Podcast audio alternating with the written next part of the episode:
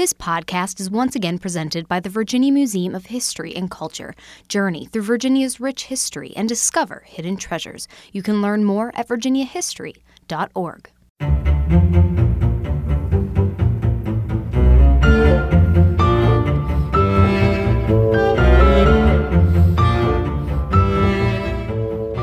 Hello and welcome, everyone, to episode four of season four. And I'm your podcast gal, Rachel DePompa. Okay, that sounded super podcast geeky. Guess what? We have a new Instagram account for the podcast, so you will find tons of bonus photos, facts, and behind the scenes with the whole team. Just search How We Got Here VA. Find us and like us. We'd appreciate it. Are you ready? I know I am. Let's get going. We are turning back the clock on the week of October 26th through November 1st. Get ready for a bit of grade school nostalgia. Though, we're going to take what you think you know and give it a twist. Because what was commonly taught in schools about our next topic, surprise, surprise, isn't quite right. October 26, 1676, the day Nathaniel Bacon dies in Virginia, and with him dies Bacon's Rebellion. And we just happen to know a 17th century Virginia expert that we've had on How We Got Here before. My name is Luke Pecoraro, and I am the Director of Curatorial Services at the Jamestown Yorktown Foundation. We operate both the Jamestown Settlement Museum and the American Revolution Museum at Yorktown.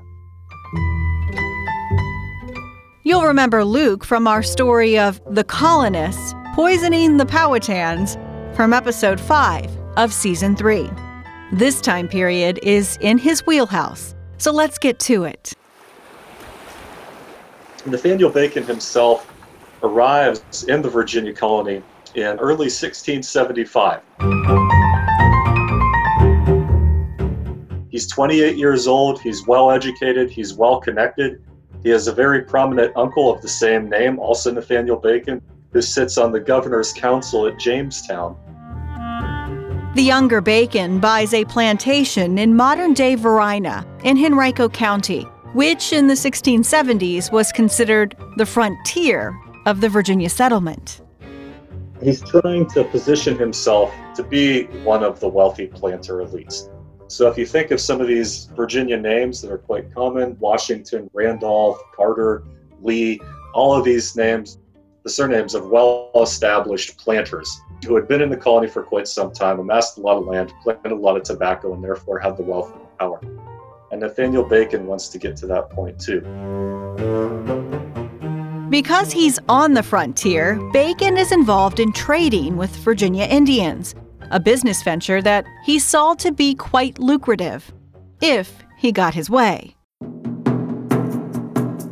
During 1675 and 1676, relations between English settlers in Virginia and uh, the Native American population is really at a boiling point.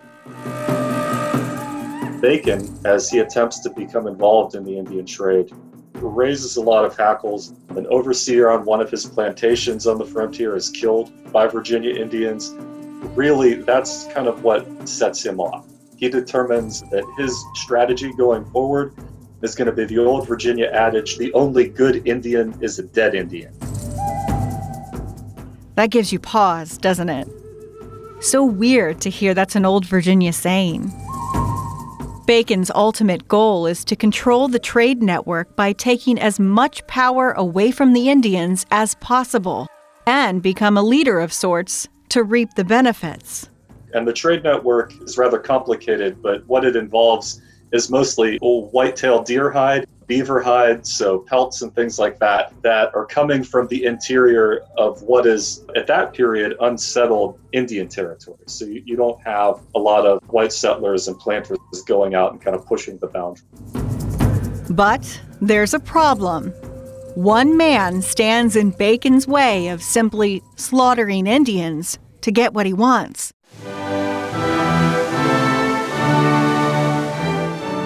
Royal governor of the Virginia colony, Sir William Berkeley.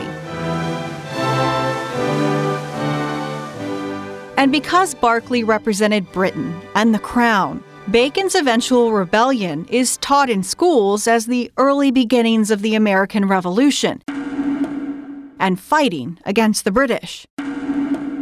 But that's not what was at the heart of the issue here. Really, you have two contentious figures who are almost destined to be in conflict right out of the gate. Berkeley has already been royal governor for quite some time, first between 1641 to 1652, which saw a lot of fighting between colonists and Virginia Indians. But then he's reinstated as royal governor around 1660 and holds that position into the 1670s when Bacon bursts onto the scene. So, making peace with the Virginia Indians and other Native Americans operating in Virginia is of Berkeley's paramount concern. He doesn't want to rock the boat because he's already been there during his period of governorship during the Indian Wars from 1644 to 1646. And now Bacon wants to spark more fighting with the Indians to make a buck. He petitions Governor Sir William Berkeley to lead the Virginia militia against the Virginia Indians. And Berkeley doesn't take too kindly to that, you know, affront to his royal authority as the person in charge. He's supposed to be the one that calls out the militia. And so begins a saga with twists and turns you won't believe. It's effectively an Indian war that turns into a civil war. In 1675, a planter named Thomas Matthew who's living up in what's now present day Prince William or Fairfax County, so up in northern Virginia on the banks of the Potomac, gets into an altercation with the local Indian population, a group known as the Doegs. So it's difficult to tell exactly what happened, but basically it boils down to a trading dispute. So Thomas Matthew and some members of his cohort go out in search of these Doeg Indians, and they come across another group of Indians, the Susquehannocks, who had been pushed out of their territory in New York and settled on the Maryland side of the Potomac River. Matthew and his men attack and kill several Susquehannock, sparking a war between the Susquehannock, the Doeg, and then the white settlers who are living on the frontier. This war prompts Royal Governor Berkeley to take action to defend the colony in the form of forts on the frontier for protection from hostile tribes. But the problem was, those forts were going to be paid for with taxes on local planters, many of whom were barely making a living as is. You largely have a landless new settler population who kind of has to live out this hard scrabble existence. So you have people who are already disenfranchised who are now being, uh, you know, caught up with their lives at risk from attack and, and having taxes levied on them for their own protection. So it's really kind of counterintuitive. But Bacon is persistent, and he quickly gathers a lot of allies who do feel disenfranchised. He does have a number of members of the you know, upper echelon of the planter class that do support him in what he's trying to do. But by and large, his big adherents are going to be the folks who are living out on the frontier. Even though Bacon is well off, he sees this support as an opportunity to take control of the trade network his way. His bloodlust was relentless.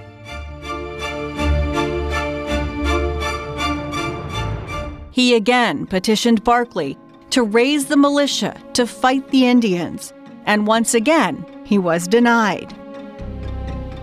So, what did Bacon do? He proceeded to raid, loot, and kill Virginia Indians anyway.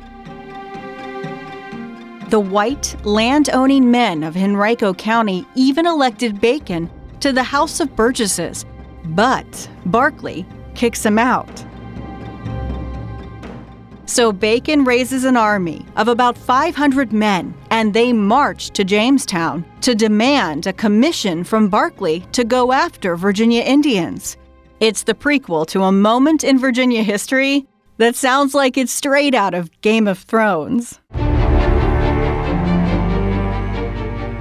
When Bacon shows up to demand a commission from Berkeley and he's got an armed band with him, you know, to kind of force the governor's hand, Berkeley is so riled up at this point at having his royal authority challenged that he walks out of the state house, rips open his shirt in a very cavalier and piratical fashion, tells Nathaniel Bacon to go ahead and, and take the first shot. Fair mark, go ahead and shoot if we're going to be at odds like this, then you know I'm going to give you the opportunity to go ahead and shoot me in cold blood right here in front of all these people. And of course, Bacon, being a rash young man, isn't so stupid to go ahead and take a shot at the, uh, symbol of royal authority in Virginia.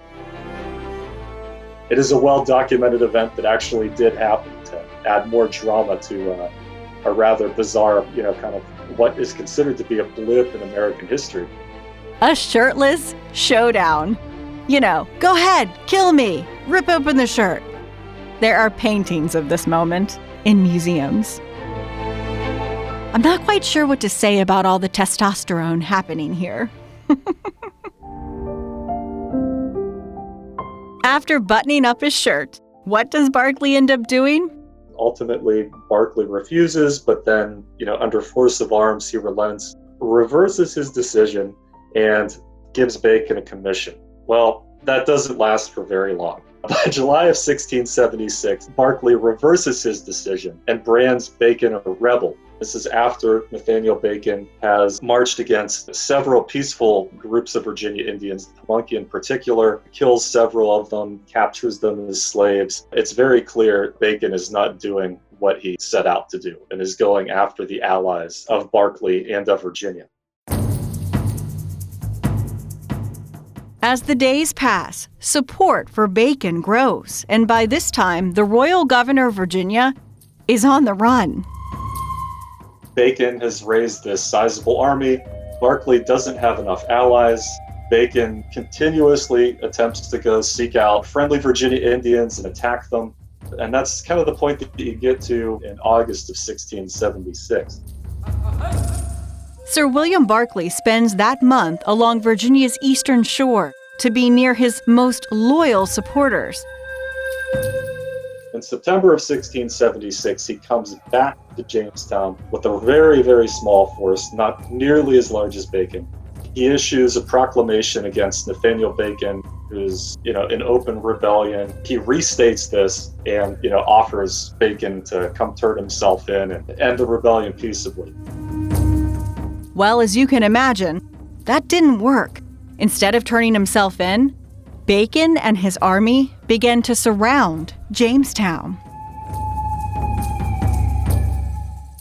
He's able to kind of encircle the Jamestown defenses and get in so close as to be within artillery range.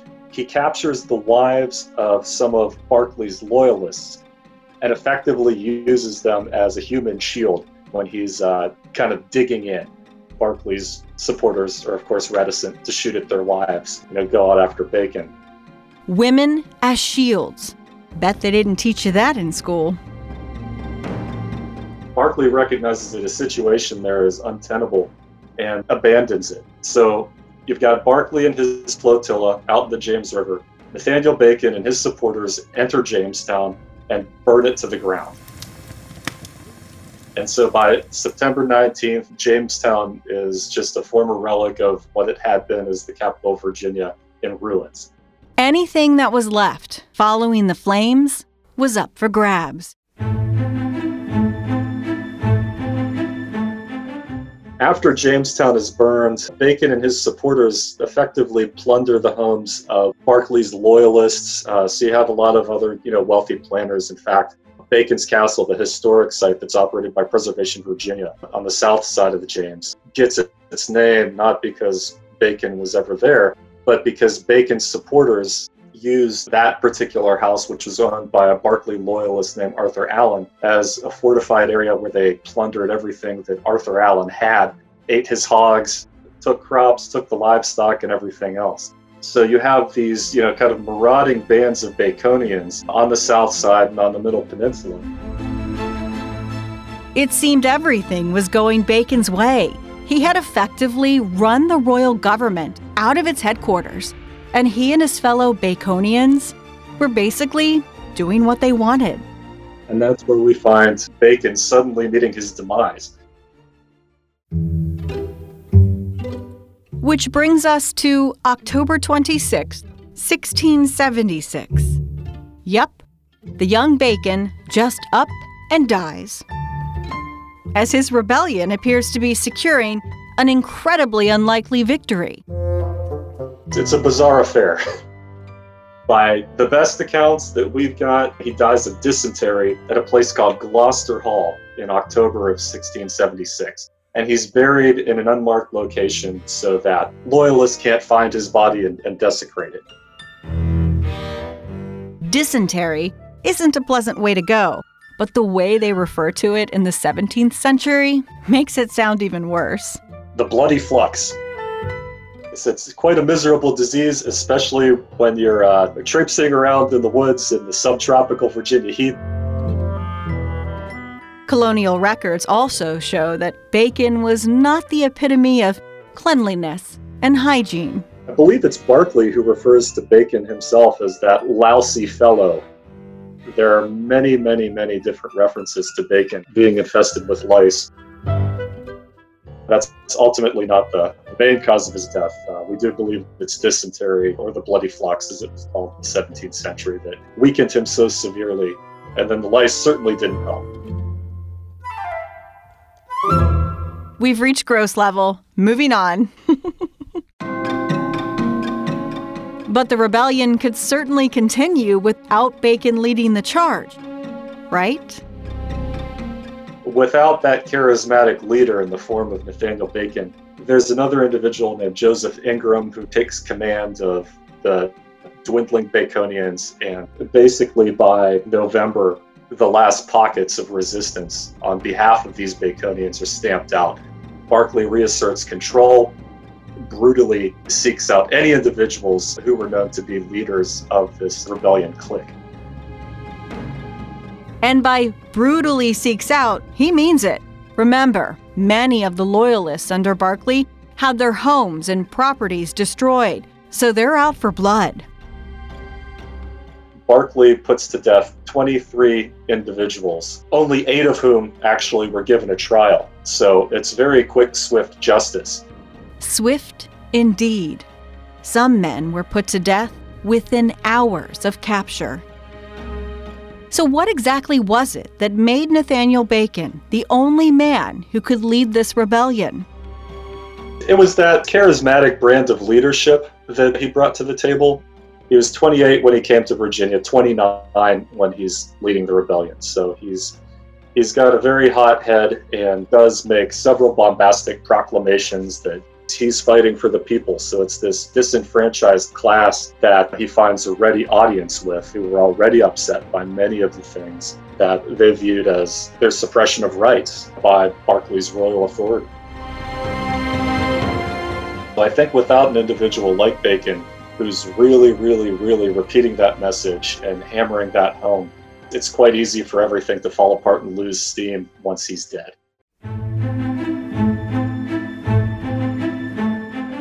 Now we have to get back to what we mentioned at the beginning of this segment how this story got so twisted through history as to portray Bacon as a revolutionary figure in the colony, fighting against the mighty British royalty Turns out the culprit was none other than a founding father from Virginia. This is something that goes back to a statement that Thomas Jefferson made when he was president in 1800. Jefferson had gotten his hands on a manuscript that was written by Thomas Matthew, that disaffected planter who kind of touched off Bacon's rebellion. And it was Thomas Matthew's account of the whole affair.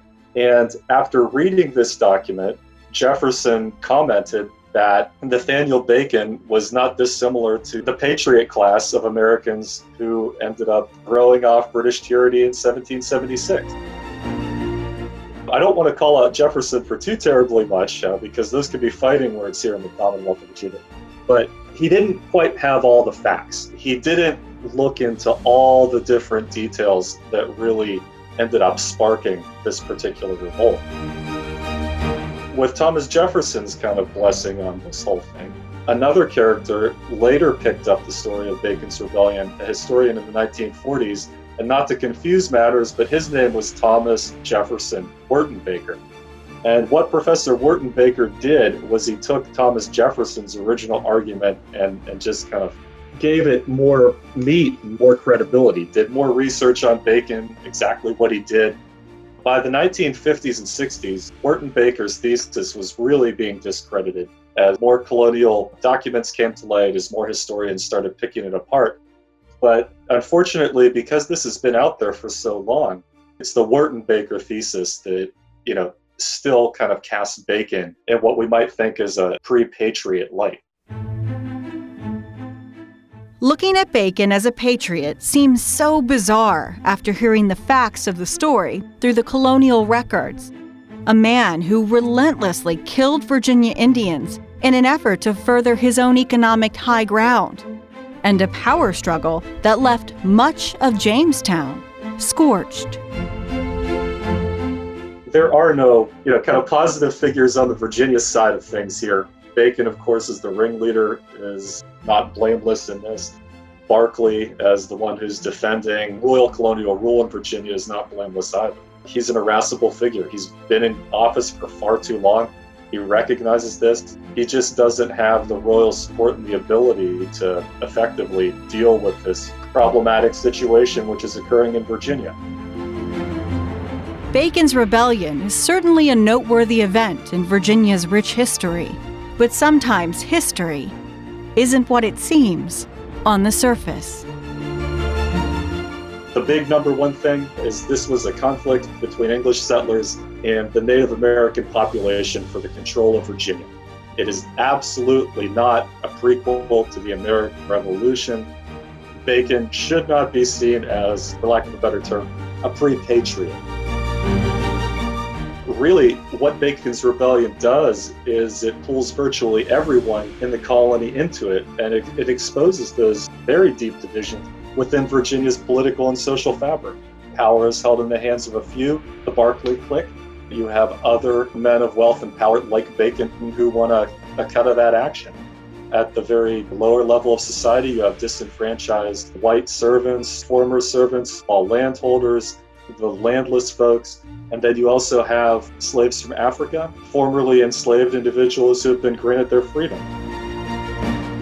You start to see this divide between black and white and the disenfranchised and those who aren't. After Bacon's rebellion, the laws shift and limited amounts of power placed in the hands of these disenfranchised white settlers to be able to preserve colonial rule but then that very, very, very stark dividing line between black and white starts to appear.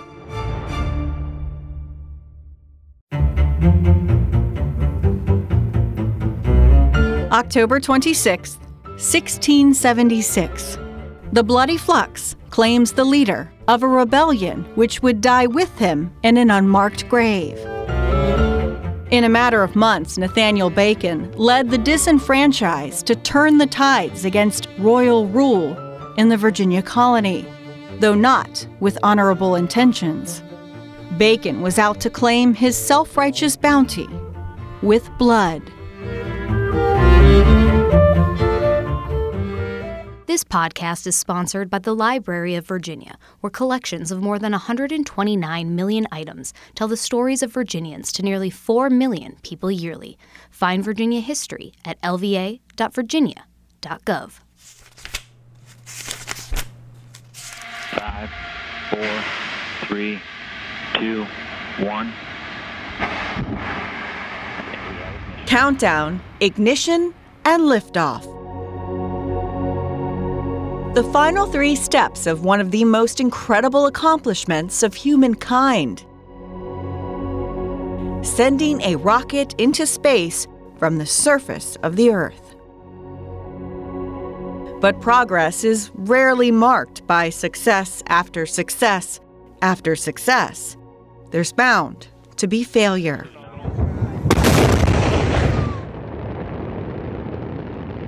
October 28th, 2014. When it happened, nobody really knew what to do, you know? I mean, we didn't know if we was in danger, you know, or what. So, you know, this may be your last day on Earth, you don't know. An unmanned rocket carrying 5,000 pounds of supplies and experiments to the International Space Station becomes a ferocious fireball just seconds after liftoff from NASA's Wallops Island facility on Virginia's eastern shore. 108%. Avionics power nominal.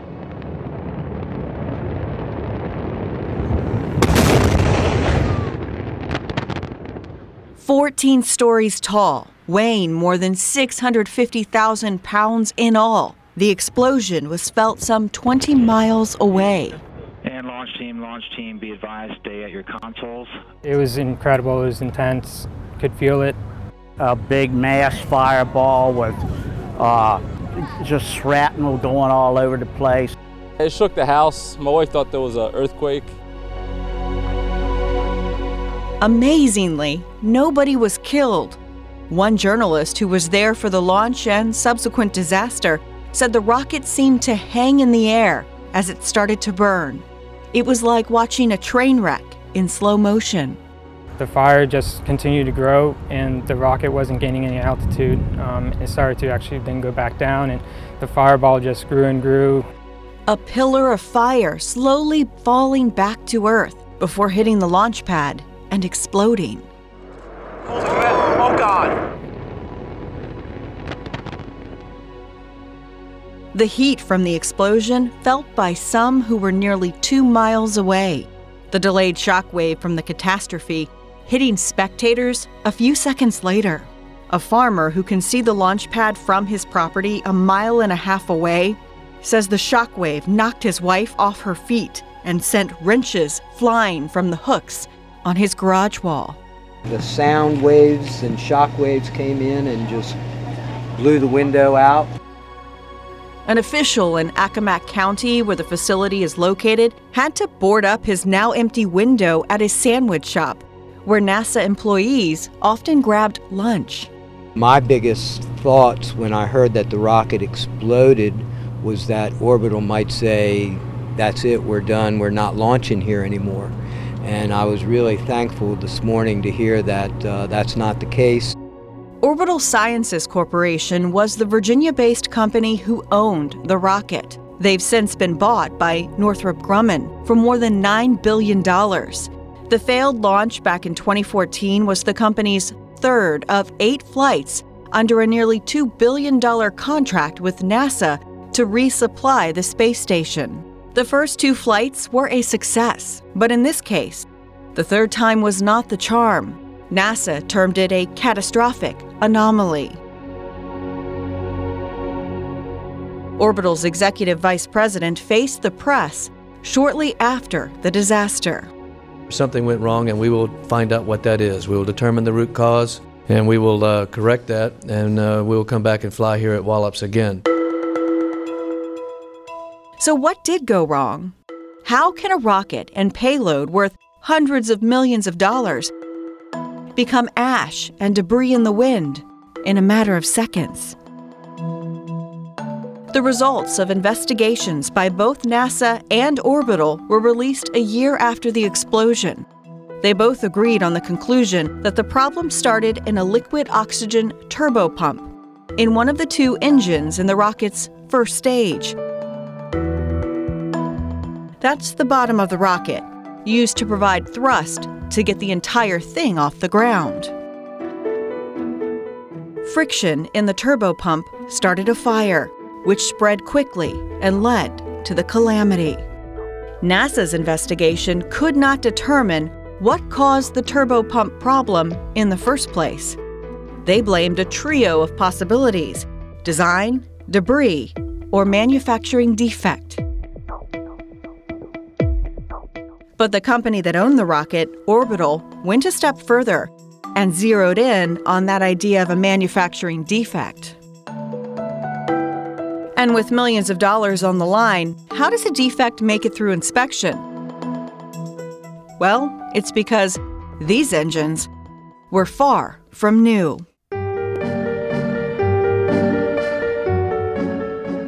The engines in the first stage were built in the late 1960s and early 1970s in the Soviet Union as the Russians planned a mission to the moon. Once NASA successfully landed on the lunar surface, the Soviets stopped trying and put the engines in storage for decades. An American company called Aerojet bought and refurbished them, which Orbital decided to incorporate in its latest rocket design. One of these engines failed during a test in May of 2014, and Orbital was considering speeding up plans to replace them, but didn't do so in time. Oh, God.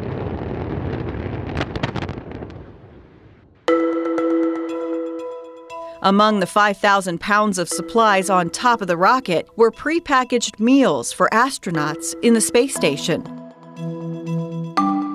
That included freeze dried Maryland crab cakes for a Baltimore born astronaut who'd been floating in the ISS for five months.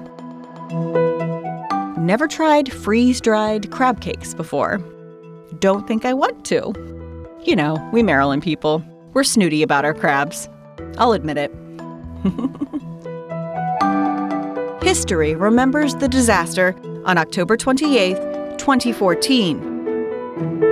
But it very well could have happened the night before. That's because the 27th was the actual launch date. But they had to call it off less than 10 minutes from takeoff because a stray sailboat had entered what's known as the rocket's danger zone near the launch pad. The three critical aspects of launching a rocket were a success that October day on Wallops Island in 2014 countdown, ignition, and takeoff.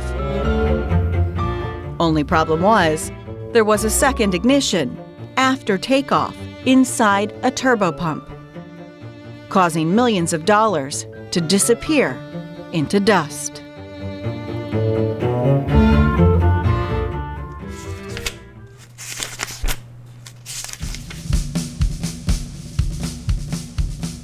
By early October, Cornwallis was surrounded.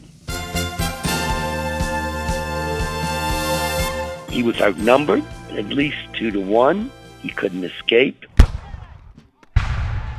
After two or three weeks of intense bombardment, Cornwallis surrendered. And no one blamed him for that. British soldiers were highly trained professionals that the country had invested a great deal of, of money, treasure in, and you didn't just waste your soldiers' lives unnecessarily.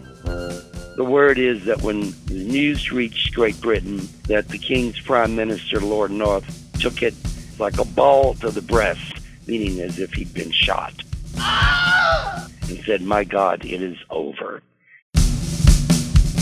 Had to get the Wilhelm scream in this podcast somewhere, right? Digital director Kate Albright is smiling right now. Back to our story. We told you about the Battle of Yorktown back in season two of How We Got Here, with help from historian Ed Ayers. There's something that happened just over a week after the British surrender that falls into season four, surrounding the man who many know as the British villain in Virginia, General Charles Cornwallis. You might remember that Cornwallis wouldn't even show himself to General George Washington following his defeat. The Brits were just so embarrassed. Cornwallis himself pleaded illness and did not come out of his tent to surrender personally. He sent his second in command to surrender instead, as the American rebels had just done the unthinkable defeat the British and pave the way towards independence. It must have been a thrilling sight for the Americans to, to see these British marching between these two lines of soldiers and knowing that they were destined for a prison camp in Winchester in western Maryland, which they were very quickly marched off to. But not all of the Redcoats were sent to that prison camp. You would think their leader, General Cornwallis, would face the same punishment as his soldiers, perhaps even worse considering his lack of respect to surrender himself. But not so fast. On October 28, 1781, nine days after the surrender at Yorktown, General Charles Cornwallis was paroled. That's right, he was allowed to just leave. You know, sail away. The actual document he signed still survives today. Under the terms of his parole, Cornwallis was able to leave Virginia to return to Great Britain as long as he didn't engage in further military action against the United States or its allies. His army, meantime, would remain prisoners of war. Remembered as the man who lost to the Americans, Cornwallis actually enjoyed the best post war career of any of the British generals. The public saw him as a hero, and he was warmly received back in England, his reputation and career still intact.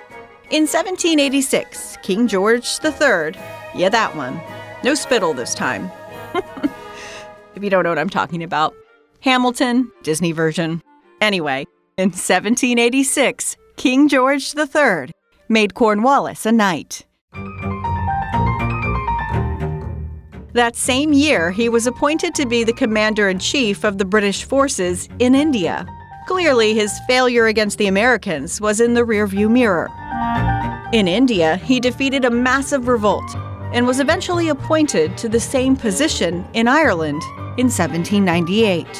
As a leader there, he once again met the French on the battlefield as they tried to invade Ireland. But Cornwallis would not lose to the French a second time. Remember, the French were allies in the Revolutionary War. They really helped us out in a pinch. King George III was going to get everything he could out of Cornwallis. Cornwallis was sent back to India in 1805, but he died following a fever shortly after his arrival at the age of 67.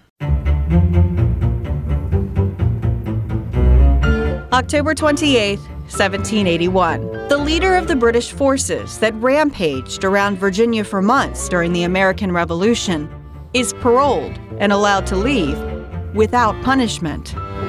General Charles Cornwallis couldn't bring himself to surrender to the Americans face to face at Yorktown, but the rebels took the high road and repaid him with respect he likely didn't deserve.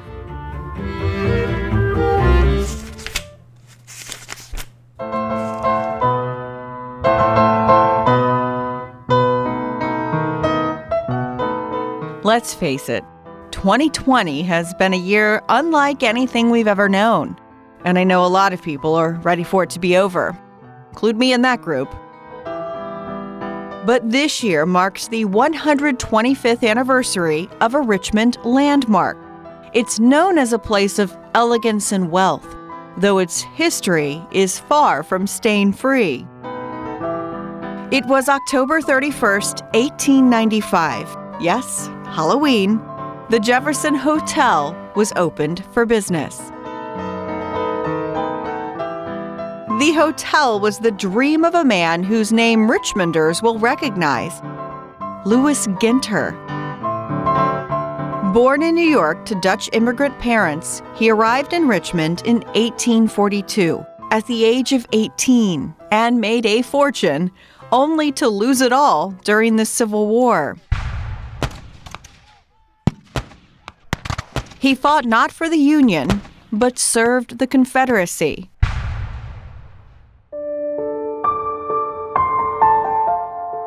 After the war, he returned to New York, amassing another fortune in the banking industry.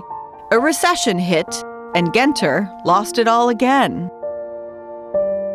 At 50 years old, he returned to the city that first made him rich and entered a business that stood the test of centuries in Virginia tobacco. Ginter's third fortune came in the form of rolled cigarettes. And his riches only grew larger when he sold his interest in tobacco to develop land to fit his lavish lifestyle as a philanthropist. Because he wanted the rich to have a reason to visit Richmond.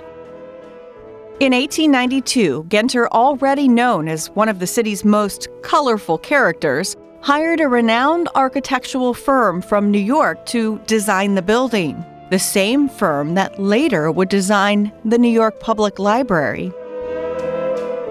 Ginter used an estimated 5 to 10 million dollars in 1890s money to build and furnish the hotel that he hoped would become an extravagant destination for people across the country. The complex spanned much of a city block, surrounded by Main Street and three others named for founding fathers Franklin, Adams, and Jefferson. It featured twin clock towers, two roof gardens, opulent Turkish and Russian baths, billiard rooms, a library, and it was one of the first buildings in Richmond to have indoor plumbing, as well as electric lights and electric elevators. The upper lobby was known as Palm Court, and for good reason. Palm trees were imported from Central and South America there were two alligator pools. And yes, I mean actual alligators at the hotel. I'm not kidding here, actual alligators. More on that later. Trust me, stay tuned. the centerpiece of the room was none other than a life size statue of the hotel's namesake, Thomas Jefferson.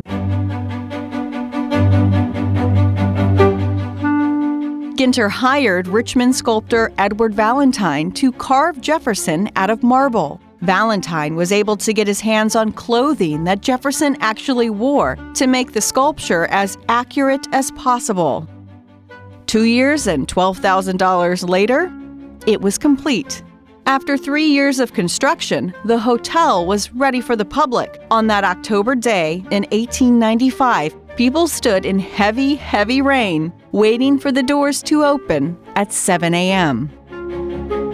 They rushed inside, relieved to be under a roof, and were absolutely stunned at what they saw 308 guest rooms, the building dripping with wealth from valuable antiques and art purchased by Lewis Ginter himself, the architectural detail immaculate. Many proclaimed it to be the finest hotel in the country. And in its first week, the Jefferson housed its first distinguished guest. Nancy Langhorne stayed in the hotel for the wedding of her older sister. Nancy would later marry Waldorf Astor, become Lady Astor, and be the first woman elected to British Parliament. Unfortunately for Ginter, his enjoyment of his creation was short lived. In 1897, he died at the age of 73. And shortly after that, his dream was very nearly destroyed. Six years after it opened, a fire, apparently caused by a defective wire, scorched 60% of the building. The section of the hotel facing Main Street was ruined. Nobody was hurt, but the Palm Court's most famous resident was narrowly saved. A rescue crew that included Edward Valentine rushed to save the marble Jefferson. They pushed it onto mattresses and lugged it outside. They accidentally dropped it, with Jefferson's head hitting the ground and breaking loose from the neck. For some time, the headless statue stood in the yard of a nearby home separated from its cranial companion until Valentine was able to reattach them. Some rooms reopened in 1902, but the majority of the hotel required massive repairs. The Palm Court was renovated. The 35 foot ceiling is made up of circular stained glass, and 12 stained glass windows surrounded the room, believed to have been made by a man named Louis Tiffany, Yes, that Tiffany, which is now renowned for the powder blue boxes you can only get from Tiffany and Company. The grand staircase, which was previously shrouded behind arch walls, was fully revealed during the renovation. Many believe those 36 steps of polished marble with carpet along the middle were the model for the legendary staircase seen in the movie Gone with the Wind, though the movie was not filmed there. The designer of this restoration was none other than John Kevan Peebles, the man who designed additions of the Virginia State Capitol. The second grand reopening of the Jefferson Hotel was May of 1907 and now we get to talk about those alligators. I know you've been waiting for this moment, and trust me, it does not disappoint. When I read it with Colton, I got in a laughing fit for about an hour. Warning. As you might imagine, the reptiles that resided in those pools around the Jefferson statue were a hit with visitors. Richmonders and guests would even donate their own pet gators to live in the luxurious pools. Seriously, I'm still stuck on how other people own gators. Where they got them, we may never know. I don't think I want to know. Time for a little how we got here rabbit hole. Wait, do alligators eat bunnies? I can hear Colton, my producer, groaning in my head right now. That means good joke. Anyway, legend has it that one alligator. I'm sorry. legend has it that one alligator ventured out of the pools, meandering into the library. The only person there at the time was an elderly woman who mistook the strong jawed creature for a footstool. This is literally on the Jefferson Hotel website. We are not making this up, I promise. When she saw said footstool moving toward the door, she ran out of the library screaming. By the time she brought hotel staff back into the area, the gator had made its way back into the pool. The woman already had a reputation for enjoying the drink, and nobody believed her. It said the old gal never drank sherry again. Okay, I'm, I'm done. The Peabody Hotel in Memphis, Tennessee may have a duck tradition that lives on to this day, but the alligators at Palm Court are no more. The last scaly inhabitant, named Old Pompey, died in 1948.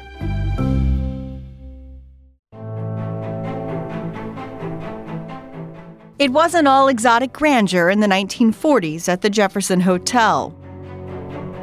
In March of 1944, there was another fire, this one deadly.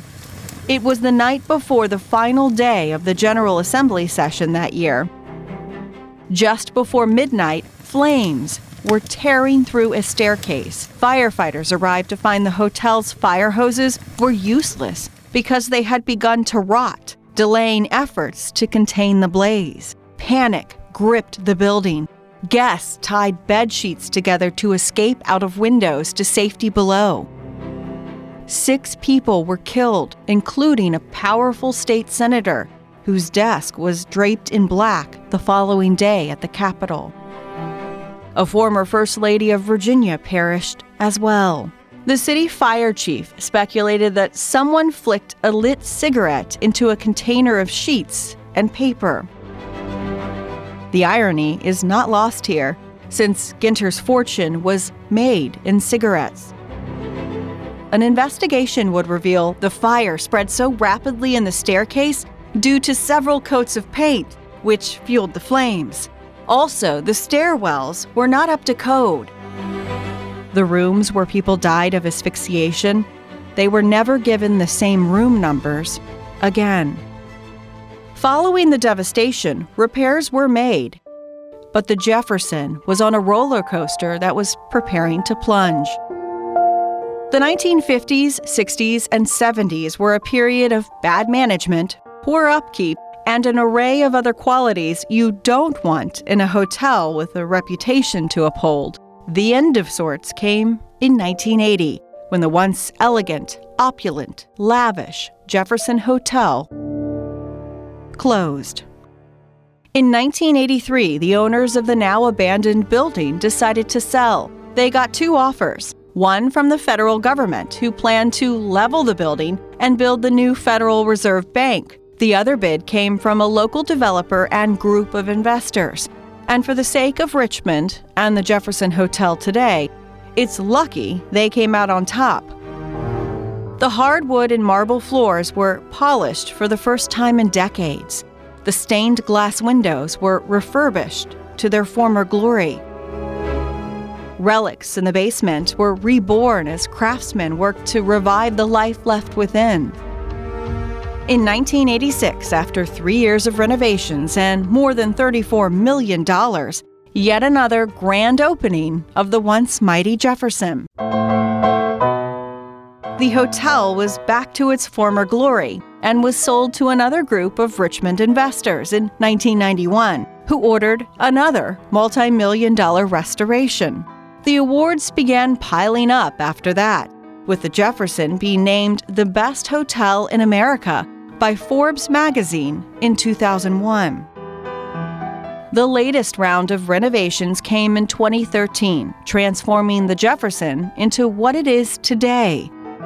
Of course, you can't talk about the Jefferson Hotel without mentioning the big names that have called its rooms home for at least a night. 13 presidents Harrison, McKinley, Wilson, Coolidge, Taft, both Roosevelts, Truman, and Reagan, both Bushes, Clinton, and Obama, Charlie Chaplin, Charles Lindbergh, Dolly Parton, Ray Charles, Frank Sinatra, even Elvis. The King's breakfast included bacon, eggs over easy, milk, no coffee, and home fries, capped off with a scoop of ice cream in cantaloupe for those of you wondering. It goes without saying, even if you can't afford to spend a night at Richmond's grandest hotel, it's worth a visit, just to say you did. The dream of a tobacco tycoon comes to fruition. The Jefferson Hotel checked into the Richmond history books on October 31st, 1895. Through fires, renovations, and even alligators. It survived 125 years with no plans to check out anytime soon. This podcast is recorded by WWBT NBC 12 in Richmond, Virginia.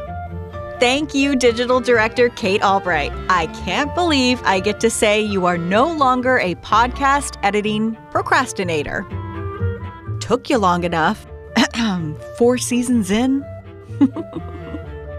and everyone out there, I need you to send love to executive producer Colton Weekly.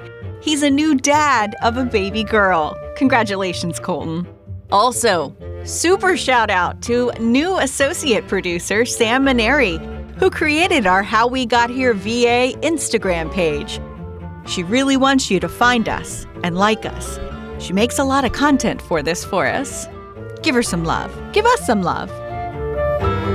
And thank you to our guest this week, Luke Pecoraro, the Director of Curatorial Services at the Jamestown Yorktown Foundation, and famed historian Ed Ayers. Next week on episode 5. How we define history a week ago is different than the way we define history now. How the president of the Confederacy got elected. It takes radicals to start a revolution, but oftentimes, once a revolution has moved into the phase where they're starting to organize, it's moderates who come to lead. Plus, they were kind of shady characters, honestly. The stories you've never heard about that famous Lewis and Clark expedition. There's this sort of desire to create these mythically perfect individuals. And tragedy on a runway in Richmond. That's next week on episode 5. If you like this podcast, please support local journalism. You can find stories like these from a little more recent history at NBC12.com. And if you don't mind, and you use Apple Podcasts, rate and review us. It really does help others find us. If you have any questions or ideas, email us at howwegothere at NBC12.com. We'll be back in your life next Monday.